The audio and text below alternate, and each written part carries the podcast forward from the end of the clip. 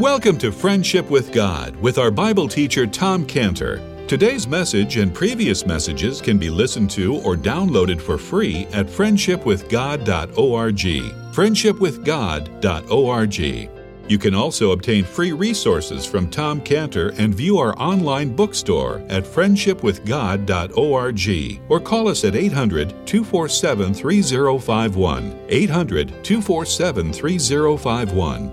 Tom Cantor also has a daily devotional verse that comes out each day by email and on Facebook. To receive this small daily devotional verse that Tom Cantor puts out, you can sign up at friendship with god dot org, friendship with god dot org, or find Tom Cantor on Facebook by searching for Tom Cantor and Friendship with God.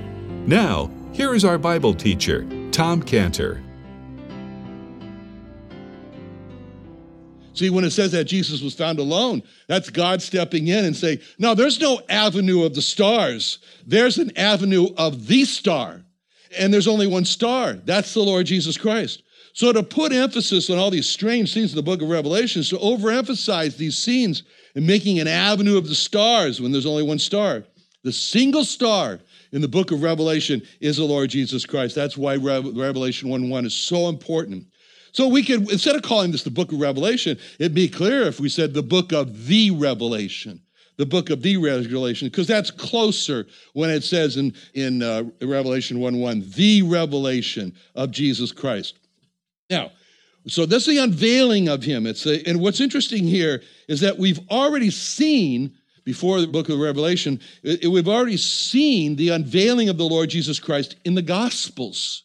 But this is a different revelation of the Lord Jesus Christ. See, in the Gospels, we saw the revelation of Jesus Christ, the Lord Jesus Christ, and that was the part of Philippians two, seven, and eight. Philippians two, seven, and eight. If you take that passage in Philippians and you put it into two sections, and the first section is verses seven and eight, Philippians two, seven, and eight, where it says about him, he made himself of no reputation and took upon him the form of a servant, and was made in the likeness of men, and being found in fashion as a man, he humbled himself and became obedient unto death, even the death of the cross. So this is what we have in the Gospels.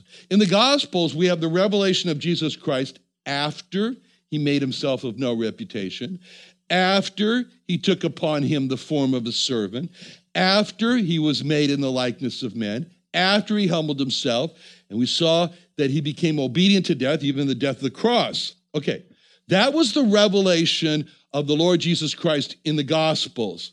Now, what do we got here in the book of Revelation is a new unveiling of the Lord Jesus Christ. So the book of Revelation is the next part of Philippians two. That's verses nine through eleven, Philippians two, nine through eleven.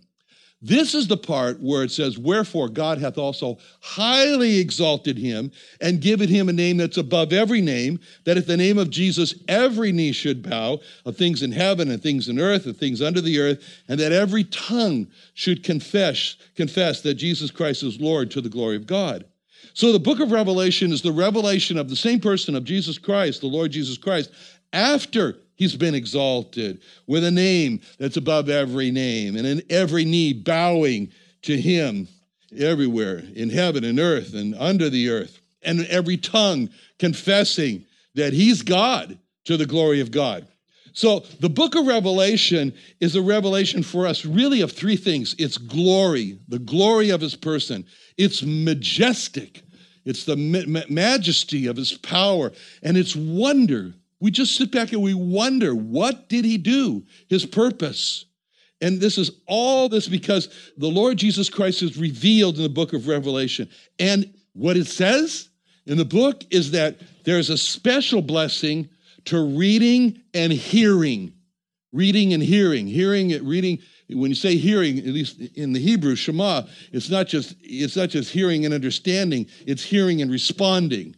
It's hearing and responding. So that's what it says in Revelation one three in the third verse, first chapter. Blessed is he that readeth, and they that hear the words of this prophecy, and keep those things which are written therein, for the time is at hand. Now, this book is God unfolding precious truths about the purposes of the Lord Jesus Christ. And it's really for, for his believing people. But the only point that we have to remember when we read this book is not to be like Peter on the Mount of Transfiguration, not to make an avenue of the stars, just have an avenue of these stars. There's the one star. And that's why there's a great hymn. There's a great hymn. Look, ye saints, the sight is glorious. You could say that's a theme for the book of the Revelation. The book of Revelation is just a glorious sight of the Lord returned from the fight, triumphant over Satan and over our sins. See, that the words of this hymn go like this. Look, ye saints, the sight is glorious. See the man of sorrows now from the fight returned victorious. Every knee to him shall bow. Crown him, crown him. Crowns become the victor's brow. Hark, those bursts of acclamation. Hark, those loud, triumphant chords. Jesus takes the highest station. Oh, what joy the sight affords. Crown him, crown him. That's a great one. King of kings and Lord of lords. And the next time, next edition of the Friendship with God Bible, whenever the book of Revelation is open, then those you'll hear those words. You open the book of Revelation, that's the way it is. Look, ye saints, the sight is glorious. See the man of sorrows now from the fight returned victorious. Every knee to him shall bow. Now, the point about this is that the Lord Jesus Christ is the same person revealed in the Gospels and revealed in the book of Revelation. Now, this last week was quite a week. I mean, watching the T V last Friday and seeing everything that happened, it was thrilling. It was thrilling. It was thrilling. Whether you, whether you like Donald Trump or you don't like Donald Trump, it was thrilling. And as we saw our new president get sworn in and become the forty-fifth president of the U S, all the drama and the pomp and the ceremony of it all, it was really something. And then right after he was sworn in by Chief Justice Roberts, Donald Trump gives a speech. And so everybody listens to the speech. It was very obvious that fortunately or unfortunately, depending on how you view it, President Donald Trump is the same person as he was before he was president and after he was president. He didn't change. Now, just as the Lord Jesus Christ is the same person in the Gospels and the same person in the book of Revelation, but there was something very different about when Donald Trump became president, Donald Trump. After he became president, Donald Trump, there was like all eyes were on him, and there was just great, great drama, you know, throughout the day uh, when he would appear, and and and especially when he came at that uh, Liberty inaugural ball, you know, very dramatic, you know, as he stood behind those panels of the U S flag. How many saw that? Uh, yeah. And then on the stage, and and then and then the music started to play, you know, hail to the chief, you know, which is very interesting words. Hail to the chief, hail to the chief, we have chosen for the nation. Hail to the chief, we salute him, one and all. Hail to the chief as we pledge our cooperation and proud fulfillment of a great noble call. Yours is the aim to make this grand country grander. This you will do, this our strong, firm belief. Hail to the one we selected as commander. Hail to the president. Hail to the chief. Okay, so they're playing this song.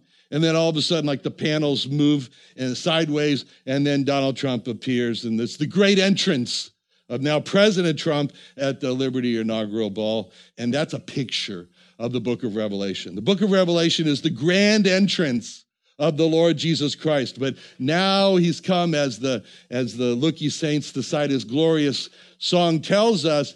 He's come now, returned from the fight, victorious. He's coming in now as the King of Kings and the Lord of Lords. And just like with President Trump, they have the song. There's a song that's going on here in the book of Revelation. Very significant that the song, you know, Hail to the Chief in the case of the President of the U S, and that's uh, that's what's happening here. And in Revelation five five, when it's, uh, this is like the opening of the panels there, Revelation five five, when it says, and one of the elders saith unto me, weep not, behold, the Lion of the tribe of Judah, the root of David, hath prevailed to open the book and to loose the seven seals thereof. And I beheld, and lo, in the midst of the throne and of the four beasts, and in the midst of the elders, stood a lamb as it had been slain, returned from the fight, as it had been slain, having seven horns and seven eyes, which are the seven spirits of God sent forth into all the earth. See, in this scene, it's got all this anticipation, all these expectations, and then the Lord Jesus Christ appears on the stage. You know, the panel's turned sideways, and, you know, just like, you know, you get the, the ladies and gentlemen, the President of the United States, you know, the announcer. That's what's happening here. In Revelation five five, one of the elders saith unto me, weep not, behold, the Lion of the tribe of Judah, the Root of David. See, that's the voice that's heard in the background, the announcement. Behold, the Lion of the tribe of Judah, the Root of David. And then he comes in, and, and then it's a, and I beheld, in verse six, I beheld, and in the midst of the throne, the four beasts, in the midst of the elders, stood a lamb as it had been slain, a lamb as it had been slain. And then, let's look at verse nine, Revelation five nine, they sung a new song, saying, thou art worthy to take the book and to open the seals thereof, for thou wast slain and hast redeemed us to God by thy blood out of every kindred and tongue and people and nation, and hast made us unto our God kings and priests, and we shall reign on the earth. And I beheld and heard the voice of many angels round about the throne, and the beasts and the elders, and the number of them was ten thousand times ten thousand and thousands of thousands. So you don't even know how many there are. You know, you can't do that on a calculator. Saying with a loud voice, worthy is the Lamb that was slain to receive power and riches and wisdom and strength and honor and glory and blessing. So the revelation of the Lord Jesus Christ is the revelation of a Lamb, a Lamb that has been slain from the foundation of the world. He's seen pierced. He's seen with his wounds. And now, you know, we're going to finish this service today. We're going to sing another Hail to the Chief song, but it's crown him, the Lord of love. Behold his hands and side, rich wounds, yet visible above, in beauty glorified. No angels in the sky can fully bear that sight, but downward bend their burning eyes at mysteries so bright. Crown him with many crowns, the Lamb upon his throne.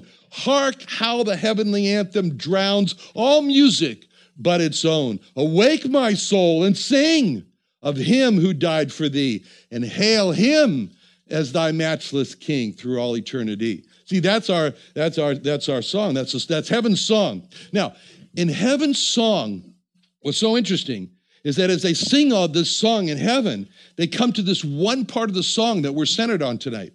And this one part of the song is so important, it's so moving, that it says that they sing this song. You see that in verse, verse twelve, with a loud voice, saying with a loud voice, worthy is the Lamb that was slain to receive power and riches and wisdom and strength and honor and glory and blessing. See, the words of this song, that causes them to just burst forward, and they say the word worthy, worthy. What's that mean when it says worthy? What this song is doing, this is heaven's estimation of the Lord, what they think of the Lamb. This is what they think of the Lamb. And they say, worthy. That's, in other words, they're giving their, their evaluation. And that's a great challenge for us, because we're challenged when we look at heaven's estimation of what heaven thinks of the Lamb. And then we have to ourselves the question, how do, is my estimation of the Lord Jesus Christ, does it line up with heaven's estimation? Is that what I think of the Lord Jesus Christ as the Lamb? Is it anything like what heaven thinks of the Lord Jesus Christ as the Lamb? This is all heaven's evaluation of the Lamb. And the angels are there evaluating the Lamb as the Redeemer. No angel has ever been redeemed by the Lamb, but, but they watched him do the redemption. They watched what the Lord did when he redeemed man. And even though they weren't redeemed by his work, they can't help themselves but to sing in this loud voice, worthy is the Lamb, the redeeming Lamb that was slain to receive. And then they give this list of these items. Now, the angels in that part, they never knew what it was to be redeemed, but the redeemed in that group, they know personally how much they appreciated to be redeemed, and they're getting a little bit of a glimpse of what it really cost. And then they say, you know, we didn't know. We didn't have any idea what it cost. It's just like that hymn, uh, the ninety and nine, but none of the ransomed ever knew how deep were the waters crossed. nor how dark was the night the Lord passed through ere he found the sheep that was lost. Out in the desert, he heard its cry. 'Twas sick and helpless and ready to die. None of the ransomed ever knew the price that he paid them. But when they see the Lamb on the throne, they start to get an idea. And then they lift up their voice and they say, "Oh, worthy is the Lamb." Now, this part here of the song is giving seven estimates of the Lamb, you know, worthy. There's seven points of worthiness. They're saying that he is worthy to receive, number one, power. Number two, riches. Number three, wisdom. Number four, strength. Number five, honor. Number six, glory, and then blessing.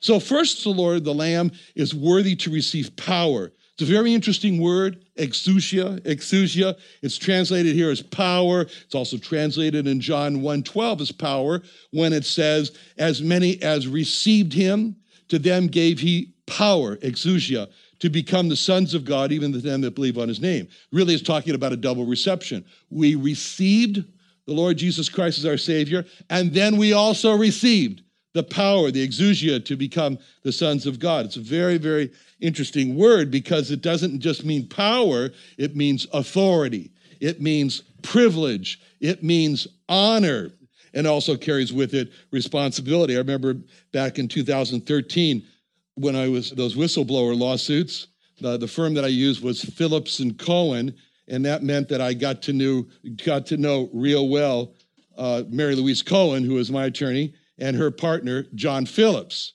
And so John Phillips in two thousand thirteen was appointed by President Obama to become, as he is now, the U S ambassador to Italy. So it's ambassador, and when and I remember we had celebration, and it was a big thing when he got that position as ambassador to the U S to Italy.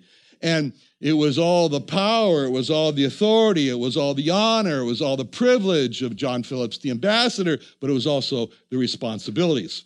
Now, the moment that a child, the, the moment that a person receives the Lord Jesus Christ, in that same moment, conferred on him is the honor and the privilege and the authority and the power of being a child of God.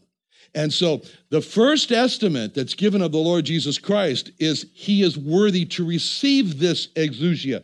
He is worthy to receive the power, the honor, the privilege, the authority. And consider all the power that he has. He says that all power is given to him according to Matthew twenty-eight eighteen. Matthew twenty-eight eighteen.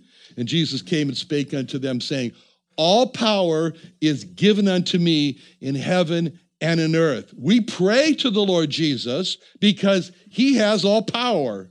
And then he has power, not only that, but it says in John seventeen two, John seventeen two, he was speaking to the Father. He said, as thou hast given him power over all flesh, that he should give eternal life to as many as thou hast given him. So he has the power over all flesh, and he has the power to give eternal life. Therefore, people pray to the Lord Jesus Christ to save them from their sins because he has the power to give eternal life. And he has the power to forgive sins, as it says in Matthew nine six, Matthew nine six, but that you may know that the Son of Man hath power on earth to forgive sins.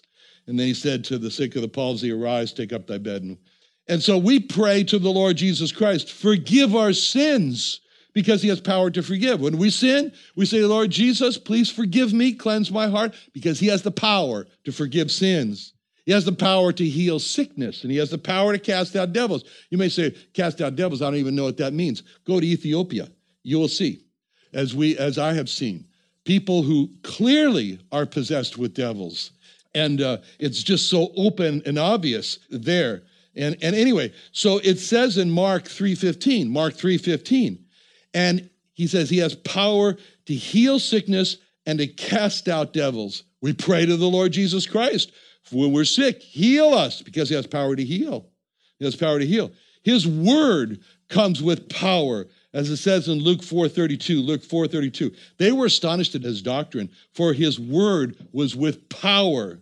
His words with, with power. When he speaks, when he speaks to our hearts, we read the Bible, We read the Bible and we go through, we're reading and reading, and all of a sudden as we read something, something just comes alive to us. It's like neon lights went on it. You know what that is? That's the word being re-spoken to our heart. And he spoke about that in John six sixty-three. John six sixty-three. The words that I speak unto you, they are spirit and they are life. They are spirit and they are life. When we read and when he re-speaks that, what happens is that he replaces our deadness, our dullness to God, our non-responsiveness, like a dead person, like a corpse. You can stand over a corpse and, and preach your heart out, and you're not going to get any decision. You're not going to get any action there. And so anyway, they put stimulus on a corpse, you know, open the eyes, see if the eyes dilate, you know, pinch and so forth like that. Response, response. He replaces our deadness to give us a response to the word of God. And that happens when he re-speaks the word to us. His teaching, when he teaches us, it's with power. It says in Matthew seven twenty-nine, Matthew seven twenty-nine, for he taught them as one having authority, same word, or power, and not as the scribes. We read the Bible, we pray to the Lord Jesus because he has the power to do this. Change us, change me, change me, teach me, and as you teach me, change me. He has the power to do that. He has the power to give power to others. It says in Luke nine one, Luke nine one, then he called his twelve disciples together and gave them power and authority over all devils and to cure diseases. So we ask the Lord Jesus, give us power to help others because he has the power to give power. Now, that's power. The second estimate is that he's worthy to receive all riches. He's worthy to receive all riches. In Colossians one sixteen, we're told that everything was made by him. All things were made, all, for by him were all things created that are in heaven, that are in earth, visible and invisible, whether they be thrones or dominions or principalities or powers. All things were created by him and for him. And he's worthy to receive the riches. King Solomon, the richest man that ever lived, he said in First Chronicles twenty-nine fourteen, First Chronicles twenty-nine fourteen, he said, who am I? And what is my people that we should be able to offer so willingly after this sort? For all things come of thee, and of thine own have we given thee. Malachi, in really challenging Israel, said to, said to them, one of the last things that Israel heard before the Lord came, before the four hundred years of silence, in Malachi three eight, Malachi three eight, Malachi said, will a man rob God? Yet you have robbed me, God says. But you say, wherein have we robbed thee? In tithes and offerings. In tithes and offerings. And then he goes on in the same chapter, Malachi three ten, Malachi three ten, bring, bring ye all the tithes into the storehouse, that there may be meat in mine house. And prove me now herewith, saith the Lord of hosts, if I will not open unto you the windows of heaven and pour you out a blessing that there shall not be room to receive it. God has a right to tithes and offerings, and not to give him the tithes and offering. That's robbery. That's what he says. That's robbery. And tithes and offerings are our expressions, the way we express to God. When we need help, we give to God. It's like a prayer for help. When we are thankful for what he has done for us, we give to God. We give to God. And, and Paul said, there's a time you should do that. He said on the first day of the week, Sunday, that's today, First Corinthians sixteen two, upon the first day of the week, First Corinthians sixteen two, upon the first day of the week, let every one of you lay by him in store, as God has prospered him, that there be no gatherings when I come. That phrase, give as God hath prospered, it makes it a tremendous fluidity to it.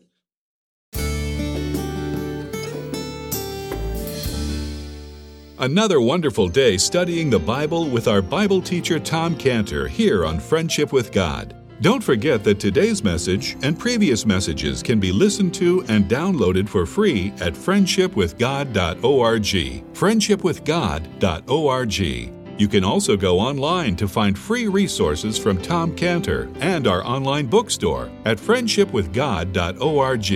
You can also find Tom Cantor on Facebook, and you can also go to friendship with god dot org and sign up for his daily devotional. Tom Cantor is also the founder of Israel Restoration Ministries. You can visit that website at israel restoration ministries dot org.